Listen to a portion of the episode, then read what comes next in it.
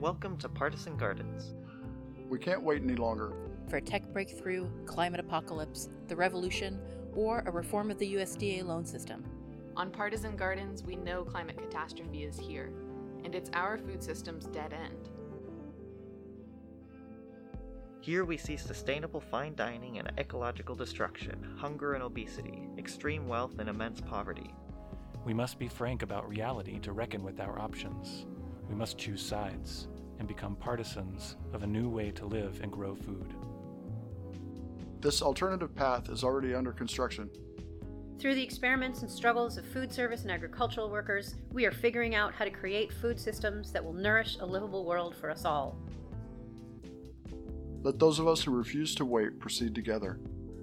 The current food system has failed, and we are on the side of nourishment and care. This month on Partisan Gardens, we interviewed Hannah Kass, a food systems researcher and graduate student at University of Wisconsin Madison. Kass recently published an article in the Journal of Peasant Studies that aimed to extend radical critiques of contemporary food systems and efforts to reform them. The article, titled Food Anarchy and the State Monopoly on Hunger, has generated excitement and debate across academic and grassroots food advocates and researchers. As a contribution to this discussion, we asked Hannah to share some of the background of this article and dig in on some of its most charged contributions. Hi, my name is Hannah Kass.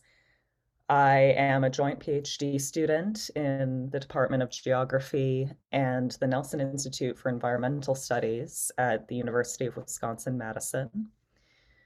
Um, I first started thinking about food, uh, and I guess food sovereignty and food anarchy when I was in a reform school as a teenager.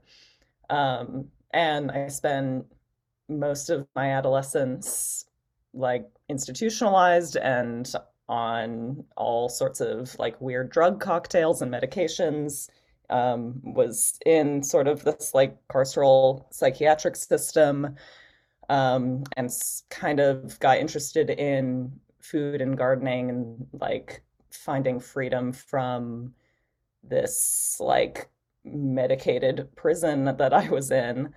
Um, through food and taking care of myself and my community through like nurturing people and the land um, nutritionally and and myself of course so um, I was I, I started this crazy food movement in my uh, reform school trying to get a garden there um, and trying to get the school food change and learned a lot from my best friend's mother actually who um, was a documentarian and she kind of like taught me all sorts of things about sustainability and sustainable agriculture um, and healthier eating and things like this. Um, so that's kind of like how I first got into food and agriculture and seeing it as like so much more than just like, you know, what you what is grown or what is eaten but also as like a source of freedom and liberation so that's what first got me into food um and i guess along the way like finally getting to go to the library and like the more freedoms i sort of was able to obtain as I got older. Like the more I started exploring the library and books and um, learning about political theory, and came to anarchism mostly through feminism. And really, like the first feminist book I read was the, the Feminine Mystique, which is all about like housewives and like how trapped they are and how much they hate their lives being in these like you know cages of domesticity and i was like wow that feels a lot like my life so really like i always saw feminism and anarchy as like inextricable because of that experience. And then like many little micro revolutions along the way since then you know working jobs reading under the desk as a receptionist during the winters and then farming during the growing seasons for several years in my early 20s and kind of experiencing the food system from the labor side of things, especially in organic vegetable agriculture, and like feeling like it was just impossible. I would never ever get access to land. I would never be able to like really like make money at this thing or have a life where I would be like living from the land because it just felt impossible financially um, and power wise too. It was just like, you know, it, it felt like I would be trapped in farm work forever if I stayed. Um, so that's, I guess, the gist of how I came to these issues. There's probably more, but I won't ramble on. If it's okay to go back to the first of these micro revolutions, mm-hmm. uh, and if I could mention just, you know, later in the article, you are talking about autonomous food production. And autonomous food production seems to pose a relationship between the direct growing of food and collective organizing, thinking politically about, you know, how we are moving in the world with other people and struggles against power. So I just wanted to maybe ask if you'd be willing to go a little bit into detail about what it meant to organize for garden space uh, in this facility. Uh, that seems to be like a kind of instance of you know struggling for autonomy through food production.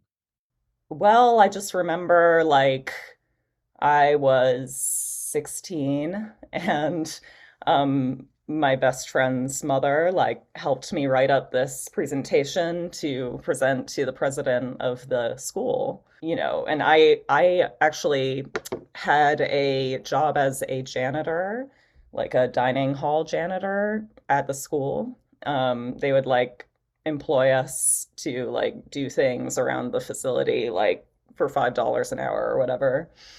Uh, and so I was cleaning up the dining halls, and I would like go into the kitchen and like look at the ingredients and look at the labels and try and figure out like which corporations were we getting this food from and like what kinds of chemicals and what do they do to your body? Like what you know what, what impact was our food really having on us? And or and what who was in power really? Like so i did a lot of that and i like kind of filled up this presentation with this information of like this is where our food is coming from and this is what's in it this is what it does to our bodies and this is what i propose like maybe we should get our food from local farms. Maybe we should have a garden so we can kind of like learn how to grow our own food for the dining hall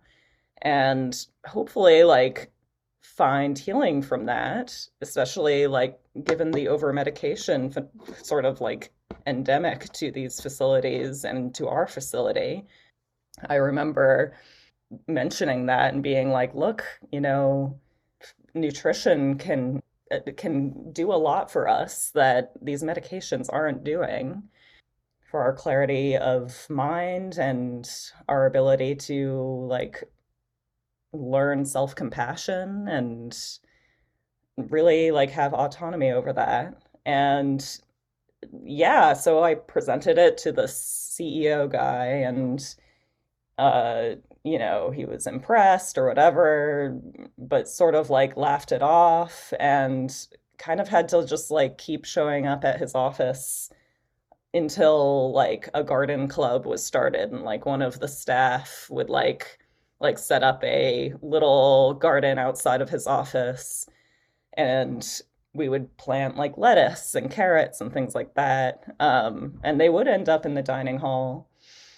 And I I also ended up being like student council president at this because they had a student council.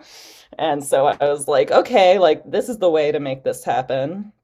Um, so I was student council president for two years and tried to, you know, get them to change the dining hall food and wasn't successful. After I left, they ended up doing it. And they also ended up like making making this garden into like a hobby farm where like they had animals and these like small enclosures and like um it became they they apparently are like trying now to like start a farm like a legit farm and make money off of like employing the child prisoners who go to school there to work on the farm and make money for the facility. So uh, that didn't really go as I had envisioned, I guess, but that's where it is now. Thinking about nutrition, thinking about organic agriculture as ways to critique the psychiatric system, I think that's just a really interesting critique and way to move. And on the other hand, you know, I mean, you get to this in the article, you know, the dangers of food sovereignty being re-embedded in oppressive structures. Mm-hmm. And you know, just as far as that goes, and in thinking about the critique you make in this article, I was wondering if you could sort of lay out the sort of general project that you were trying to consider in this piece, you know, both on the level of the state monopoly of hunger and thinking about the sort of the structures that we confront when it comes to food and uh, state violence, and then on the other hand, you know a little bit more about what you mean by food anarchy. I kind of started studying food sovereignty as a farm worker and from this place of powerlessness and feeling like, I mean, not only was I not able to access land and like kind of just grow food without capital, I, I was only able to grow really like ecologically sustainable food for like wealthy populations. And even then, it was like there were so many imperatives of capitalism that got in the way of, you know, even more agroecologically sound, I guess, practices. So I always felt like I was up against these things. And the more I read about food sovereignty as a counter movement to the corporate food regime, and sort of like gaining autonomy over our food, over our land and our sea. Um, and that being like the foundation of it all, like that really resonated with me. And I kept coming up against this frustration in the food regime and food sovereignty literature um, the more I studied it, where like there was an acknowledgement that there's sort of like two sides of this corporate food regime that we live in now, or or really like all of the food regimes starting from this sort of like 1800s moment of enclosure in Europe and industrialization, um, where it's understood that it's two sides of the same coin for the market to liberalize or to become reformed in moments where social movements push back on this and they say like enough. We're done having all of our all of our food and land privatized or you know we want food sovereignty. So it's acknowledged that like reform is the same you know it's sort of just like another manifestation of the same liberalization and it's just kind of like a pendulum swing that's used to stabilize the larger capitalist agricultural system over the course of all kinds of historical circumstances. But the food sovereignty movement still tends to, and the literature, you know, among scholars, still tends to like ally resistance with this reform. And there is sort of like a more like progressive movement alongside the more radical movement of food sovereignty. And food sovereignty is like always has always been intended to be a radical movement. But I kept seeing it over and over where it was like, well, we can just pressure the state into giving us food sovereignty. The state can, you know, provide this for us. And we just have to keep putting more pressure on the state. And you know that's what political will to enact food sovereignty looks like is like trying to get state reforms you know land reforms participatory policymaking processes um, food stamps like any any sort of state led solution to hunger or to food sovereignty that you can think of has been like co-opted in part i think because of this like sort of broad umbrella of food sovereignty like it could mean so many things and that's been extensively discussed in the literature as well is like it's you know food sovereignty has like many different definitions. Um, that sort of sprouts from this like international peasant movement, La Via Campesina's definition of like defining your own agricultural system and being able to, you know, grow food in ecologically sound ways and have justice, have uh, feminism, um, and be able to like practice your own agri- agroecological traditions. And that's sort of like a broad, a very broad way of defining it which can make it vulnerable to co-optation. So that kind of motivated me to like bring back this radicalism and and to do so by grounding it in anarchy because I really saw like a, a fundamental structural problem with the state being able and capable of providing any sort of genuine food sovereignty because I was learning about the interdependency of capitalism in the state and property as well, and thinking about, like, okay, well, if the state requires capital and capital requires property, then it would follow that you know the state requires peasant dispossession and therefore requires food sovereignty to be completely like beheaded and in you know not not accessible to us. So we really have to look at these structural issues of the state capital property trinity as i call it in the paper. And this like really really like entwined interdependency that really keeps us from having food sovereignty just you know ever from the state because it is a movement that is trying to seriously challenge capitalism, you know, both agricultural and otherwise. And and absolutely has to challenge property. I mean, that's really like the origin of the food regimes was like property enclosure and the enclosure movement. And I think there's like a very Marxist tendency in the food sovereignty movement and among food sovereignty scholars where um, you know the focus is very much on just capital as if it's disembodied from any other structures. But you know in order for the enclosure movement to happen you had to have enclosure itself right? You had to have carcerality. You had to have like all sorts of social relationships transformed in favor of that agrarian transition. So that was something I really wanted to look into as well and explore in this paper was the social war of the state capital property trinity and how the monopoly on hunger is sort of an outgrowth of the state monopoly on violence so we have violence over our heads to sort of like participate in the capitalist food system. And also, we're kind of assuaged. We're kind of made to believe that the state has the, the solutions, that is, as long as we get land reform, you know, it won't in any way resemble enclosure when that's exactly what it does.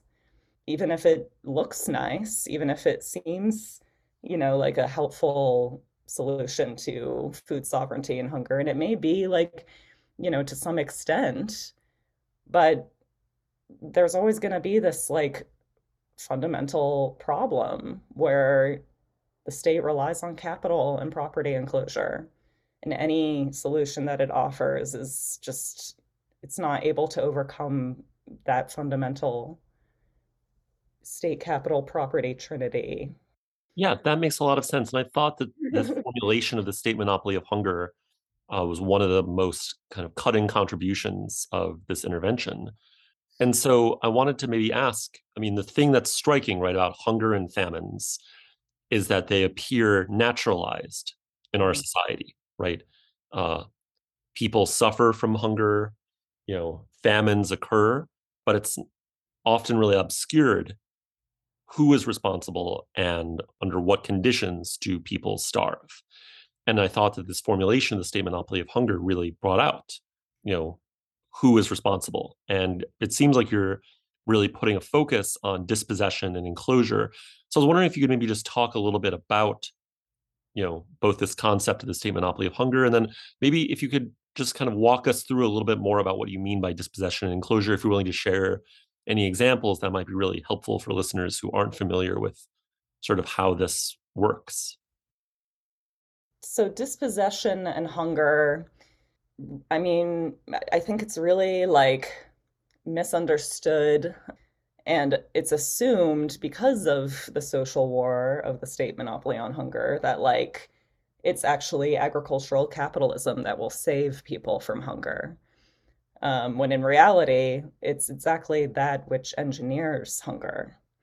So you can see this through the food regime theories and through this political history of capitalist agriculture starting in the 1800s, starting with the agrarian transition. So you have like peasants being dispossessed from the land and that causing hunger and famine because their ways of life, you know, being able to like freely grow their own food and provide for themselves and provide for one another, the commons has just been taken from them in order to produce like sheep wool or whatever for the factories that were emerging during the time because industrialization, kind of industrial capitalism ends up, you know, being being the the beginning of I guess it, I, I don't know, maybe not the beginning, but a huge factor in creating like a more worldwide disposition because then colonialism kind of speeds up, specifically like agricultural colonialism. You need all these raw materials for the factories. You need cotton and tobacco and guano and um, sugar and tea and things like this. Um, and mercantil- mercantilism provided, you know, a really unfortunately helpful framework for making this happen because it's like economic nationalism. You can just take these lands and like basically like suck up all of the resources and wealth and like people's livelihoods and everything else to like accumulate for the mother countries. Um, and so that was, you know, what built what built the global north, what built the US and Europe. And then it kind of continues in the second food regime during like the post-war period when kind of needed to do more industrialization in the north of agriculture um, at a certain point. Like capital always needs to like move around and find new frontiers, right?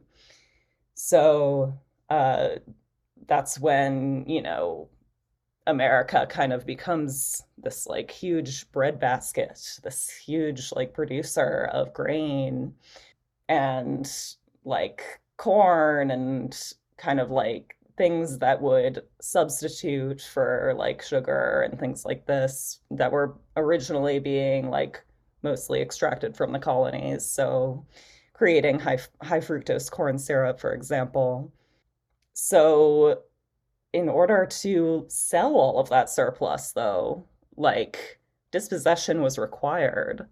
So, you know, food aid that's sort of like sold to people in the north and northern markets as like oh you're we're helping people saving people from hunger through food aid.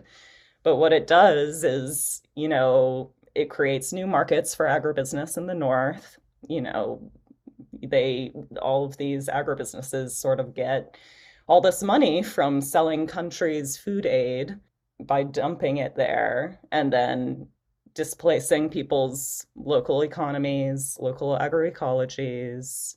So then import dependency is kind of engineered in that sense. And you also had like biotechnologies in the Green Revolution.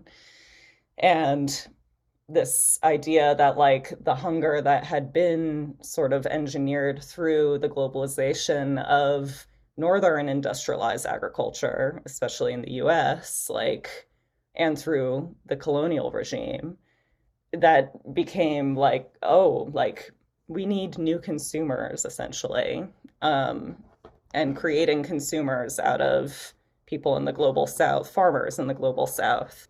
So selling biotechnologies, all of the things that had like created all of this overproduction in the north.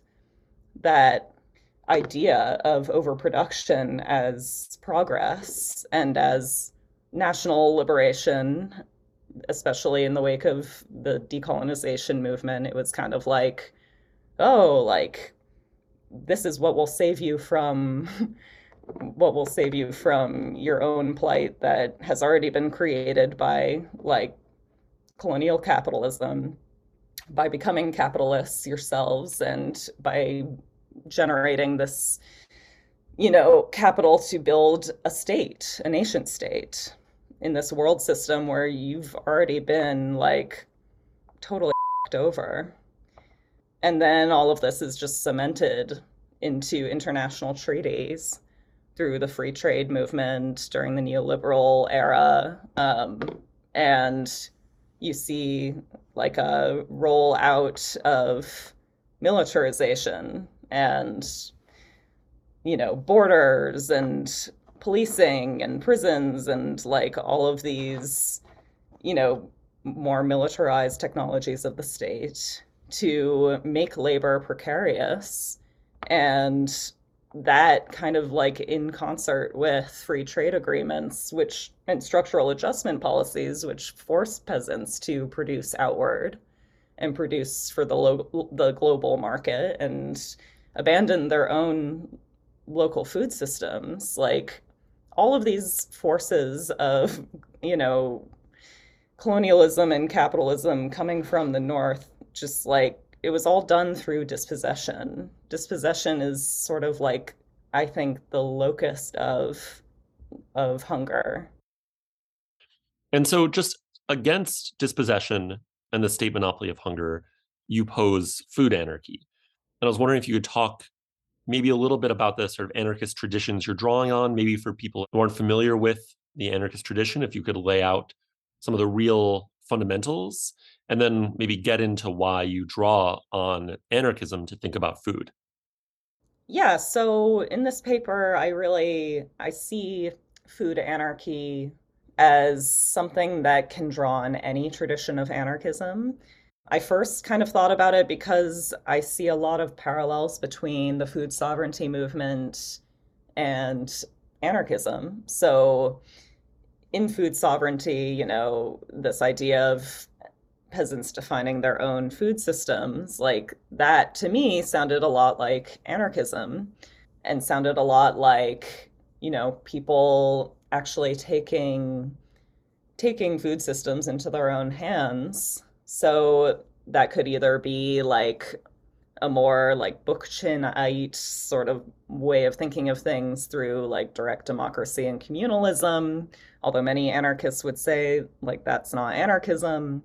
But uh, that's sort of like the first thing it reminded me of. Um, especially like a lot a lot of the way the food sovereignty movement seems to go. But I feel like there's also a lot of like insurrectionary currents in food sovereignty movements. And also it's very un, sort of unrecognized or underplayed how you know these counter movements for food sovereignty that respond to things like food price crises they are you know they manifest in the form of uprisings and riots and rebellions against government um, that's something that I wish I had gone into more detail about in the paper because I think it's important that, like, these aren't just, you know, sort of like the stereotype of a riot where it's like specifically because people are hungry and you know they have pitchforks and so like that's why they riot. It's you know specifically like in Haiti they chased the prime minister out of the island during the food price crisis I think of 2008 and it was specifically an anti government, anti food system rebellion. So, yeah, I think that there's a huge insurrectionary current um, going on in any food sovereignty struggle that has happened. I mean, if you look at the World Trade Organization protests in 1999, Battle for Seattle, that was like rioting against the World Trade Organization. Um, these are like institution specific institutions that people are making efforts to destroy. so that's something I want to emphasize. Um, but it is constituent as well. I mean, um, you have like peasants in Argentina who are creating like community councils. You have um, people in Mexico who are also you know leading insurrections against their government to like s- stop the pollution of wind energy for example of their their foodways and their waters and uh, the fish that they rely upon. Um, and creating like new kind of government forms out of that. So and anarchism i think does both. You know you have kind of the more like social anarchist variety of anarchism where you have like like I mentioned Bookchin, but also Kropotkin, um, who was sort of like a father. I don't like to say the father of like anarcho-communism.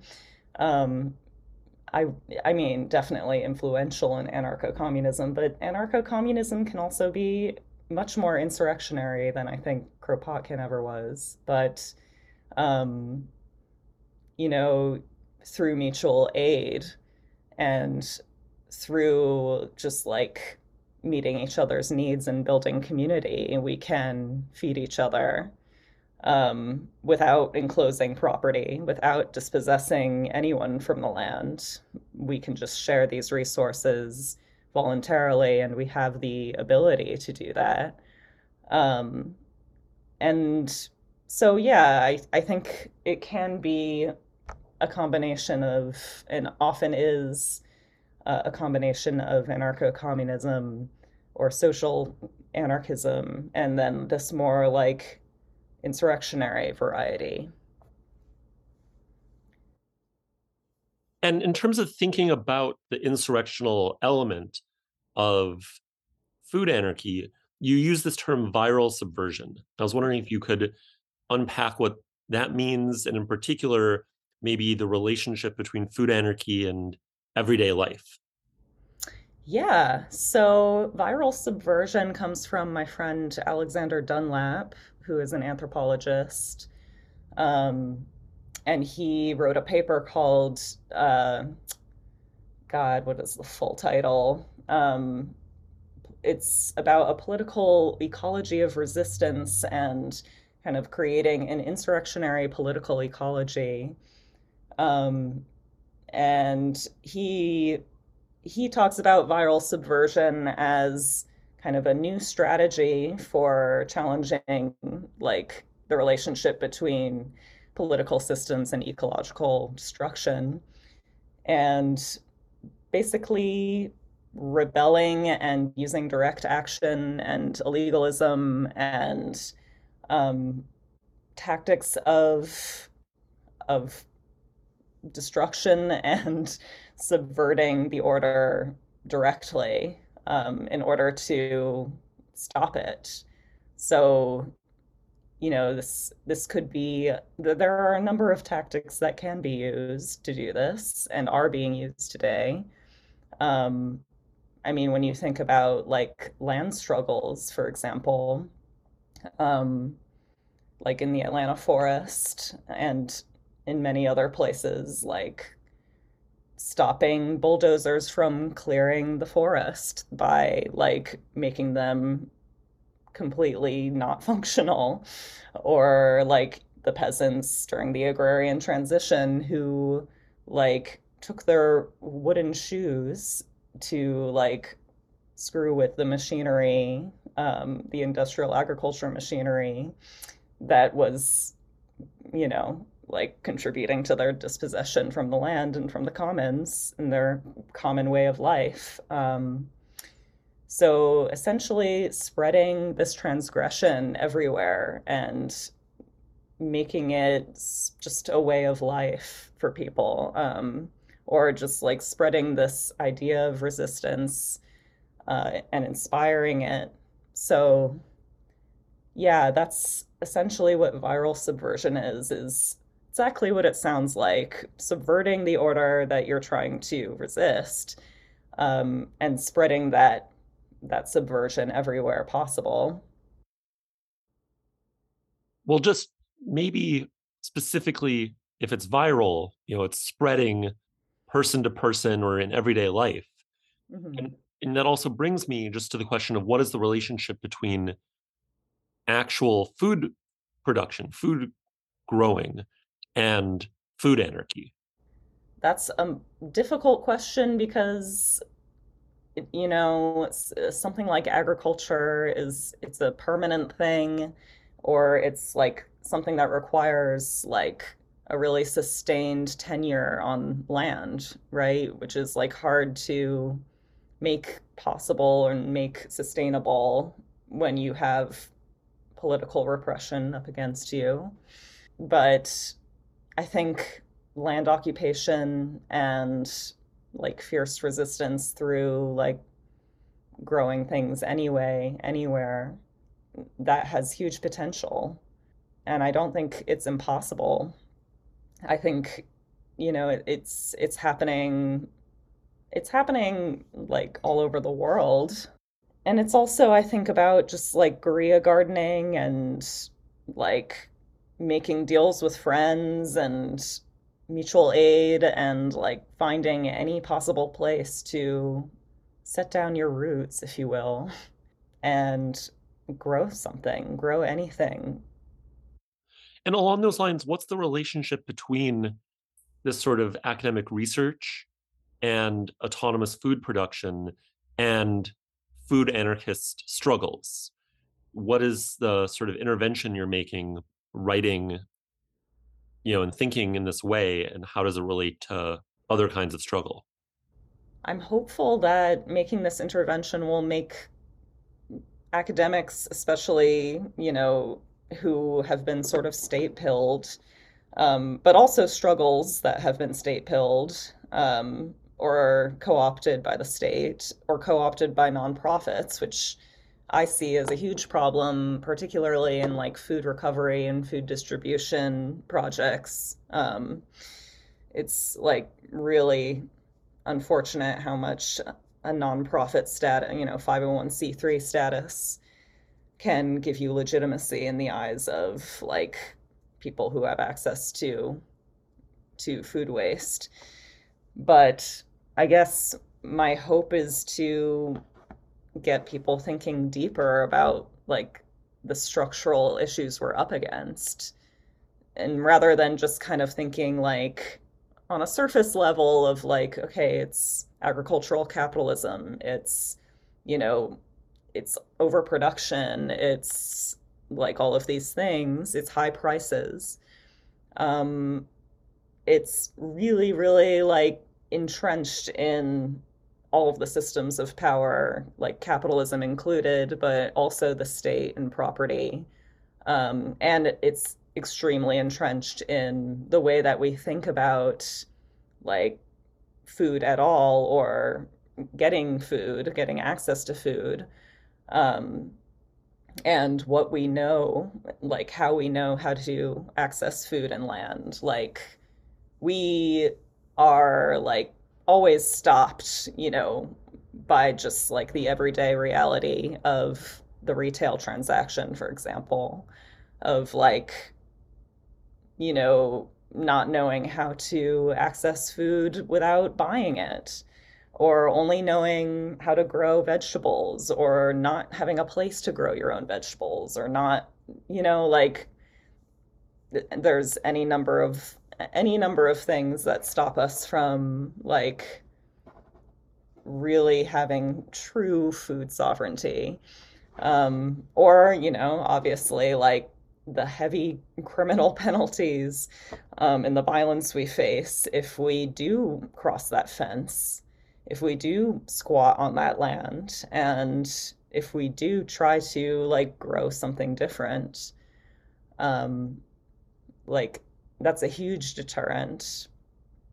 And uh, I mean, the deterrents are everywhere.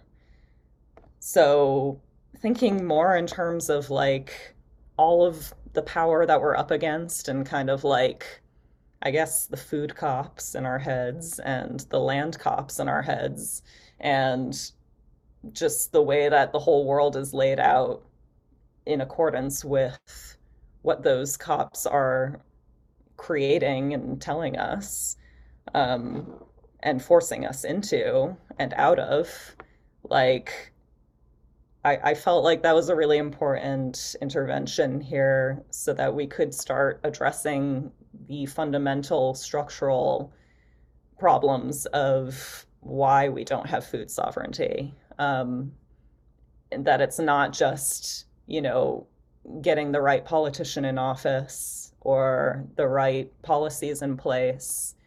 It goes so much deeper than that. And truly countering the corporate food regime, you know, it is a regime for a reason. It it's a regime, you know, it, it's not just because like capitalism is so tantalizing and, you know, whatever like Twinkies rock. Um I mean, I don't really like Twinkies, but I don't know, people like them. Um but it's not it's not a matter of it's not a matter of capitalism alone. It's like everything is just completely transformed in favor of this corporate food regime this and this long arc this long history of capitalist food regimes.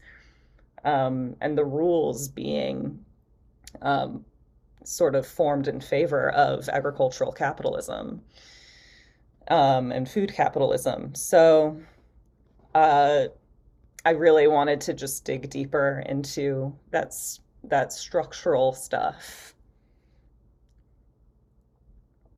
And in terms of that long history of state violence and dispossession, you mentioned the colonial dimension earlier. And I was mm-hmm. wondering if I could just switch gears to sort of talk about this particular moment in North America, you know, in mm-hmm. which the uprising after George Floyd's murder threw into relief longer histories, not just the dispossession of Native people, uh, which is central to the history of this country, but also the dispossession uh, and systematic exclusion uh, from state resources of Black farmers. Mm-hmm. I was wondering, you know, what does your sense of food anarchy pose in terms of struggles against the racial order and in terms of ongoing uh, uprisings against uh, the police and the white supremacist society we live in? Yeah, great question. Um, I mean, I think what the uprising showed us was really what destroying these social relations of like a social war of capitalism or or of a state monopoly on hunger or you know what have you like what direct action really does for transforming those social relations. Because what you got from you know burning things down was you know the liberation of commodities. You the liberation of things from shelves to be shared with people.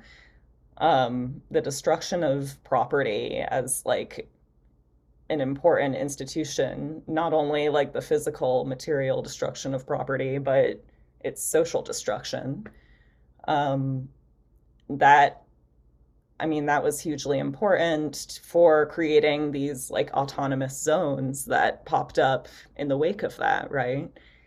You you started seeing new social relations popping up of a more insurrectionary communism um, and of anarchy, where like mutual aid was the norm and property and commodities had, you know, no power anymore at least for a moment. So I I definitely think that those uprisings really like showed us what it could be, showed us that it's possible to to resist the current order, to disrupt it, to completely turn it upside down and create something different from the ashes of that destruction. The limit that's been reached you know time and again in these insurrectionary moments has been for example you know these beautiful moments of well organized looting from minneapolis to oakland where it was very clear that entire communities came together to strip a target of all the things that were needed by people in that community but which had mm-hmm. been denied to them denied to them during the pandemic crisis and yet there's the question of what to do once the target is empty. And, you know, I was wondering if like there's a way, even going back to Kropotkin, to think about the relationship between rural struggles, uh, you know, efforts by people growing food, you know, what can be done to link those things with urban struggles that are questioning and destroying the property relation and emptying out capitalist supermarkets of food. You know they're they work together they're these struggles are like two sides of the same coin the urban and the rural like i think the dismantling that went on during the uprisings like is maybe a precursor or like or a, a partnership a crucial partnership with like any rural struggle to like occupy land, for example, or resist agribusiness. Because like the the urban, you know, urban space and urban life is built on like the hollowing out of rural life. So like they can't be separated and the sooner that urbanites sort of reject this hollowing out through uprising and through like totally throwing out property and commodities as important relevant ways of you know obtaining sustenance like that to me is like an immediate partnership with the rural and and I mean, I think also repopulating rural spaces um, and repopulating them with resistance has huge potential. Um, more people occupying land, more people like um, making rural spaces the site of resistance too is hugely important.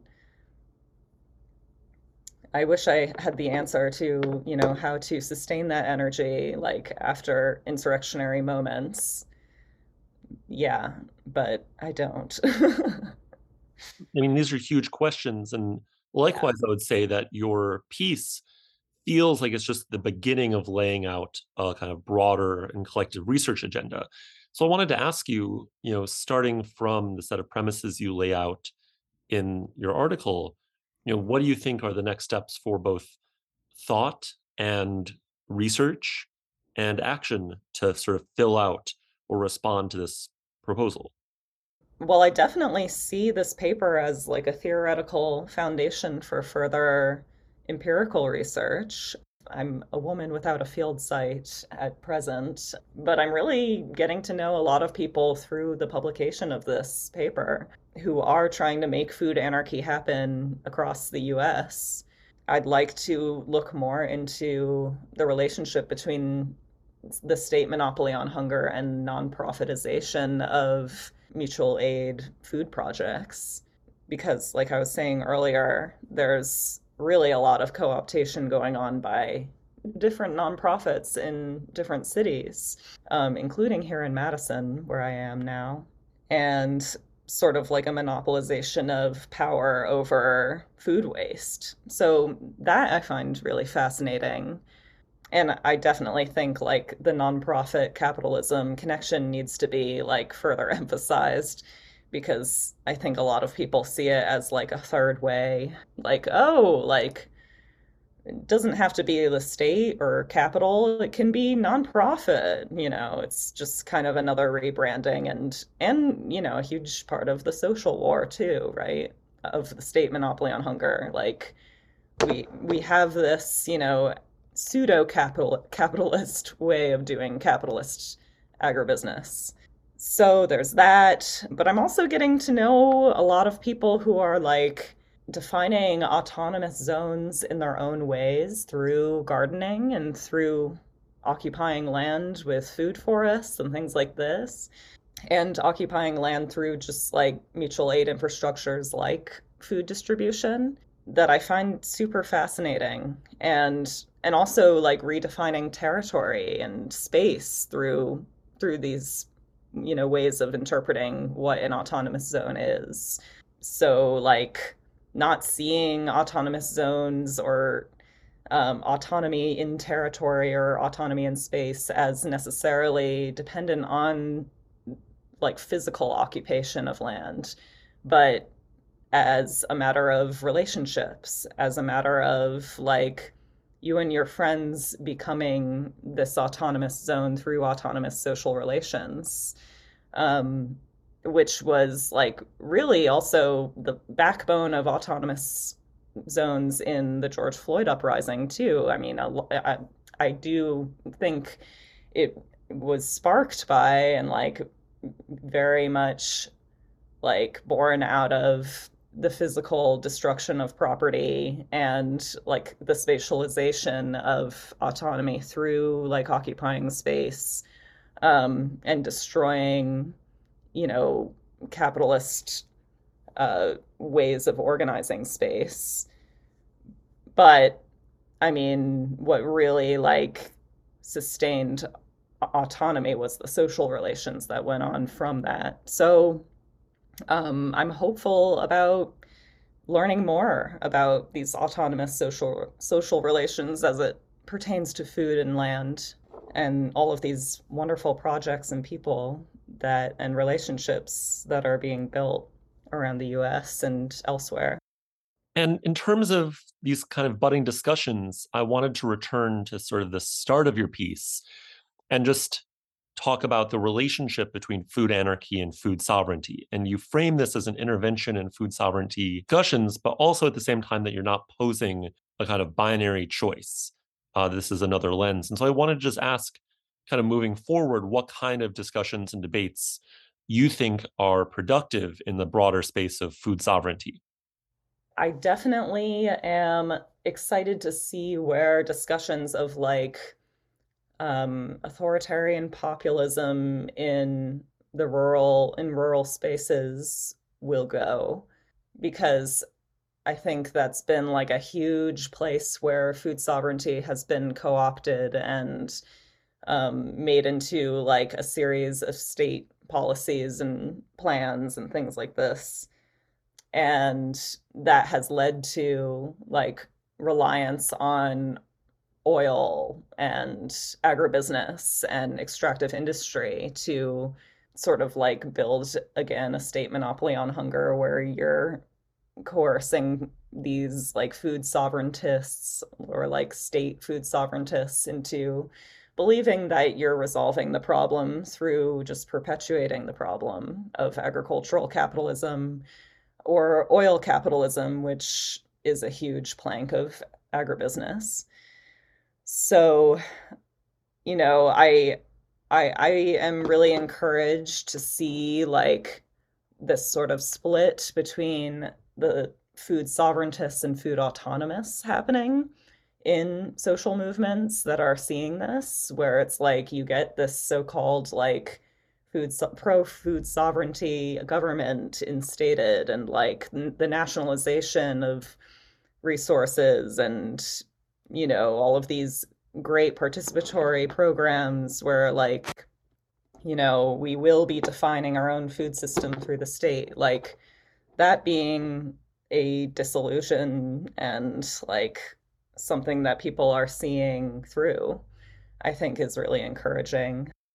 I also wanted to invite you to share suggestions on what you think people should read or track to kind of join into this conversation. We've thrown out a lot of different concepts and ideas and frameworks uh, over the past hour. And so, if there are core texts or things that were sort of gems that you felt like you were able to dig up in this piece, I would love to sort of share that explicitly with our listeners.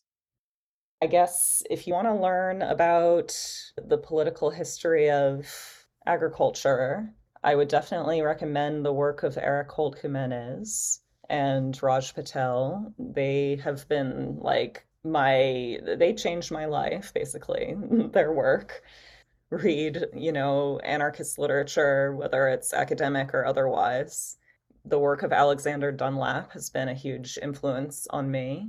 And and Foucault, I think, is really helpful for understanding a lot of these things let's also explore destituent power more. That's something that I'm thinking a lot about is like, how can we exit the food regimes through reversing power and through drawing on our rightful antagonism toward the corporate food regime um, rather than like being vulnerable to co-optation and being reintegrated into the, the machine through reformism um, and through like you know believing that we can still participate in any regime to change it like that i think is hugely important and and something i definitely want to explore more theoretically.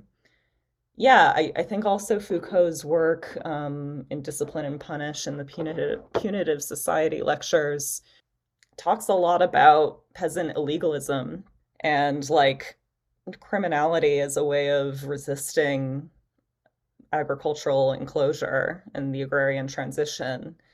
Um, like that's a hugely important history that I'm trying to dig more into now that I think is like really revelatory because you know people resisted people didn't want to be farmers and farm workers or factory workers or whatever like people resisted the enclosure of the commons, and we should continue our resistance of the enclosure of the commons um, in whatever way possible, even if it's just, you know, food anarchy in the form of like making your grandma some cookies or whatever. like, that's the other thing about food anarchy that I think is really important is like it's flexible, it contains a huge diversity of tactics for taking back our food system.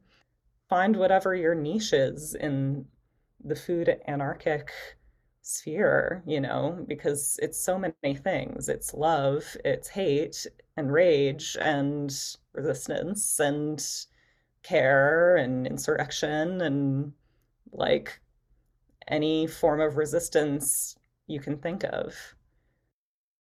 We'll have a PDF of Hannah's article on our show notes. This has been Partisan Gardens. On this program, we are going to look at the world through the lens of food.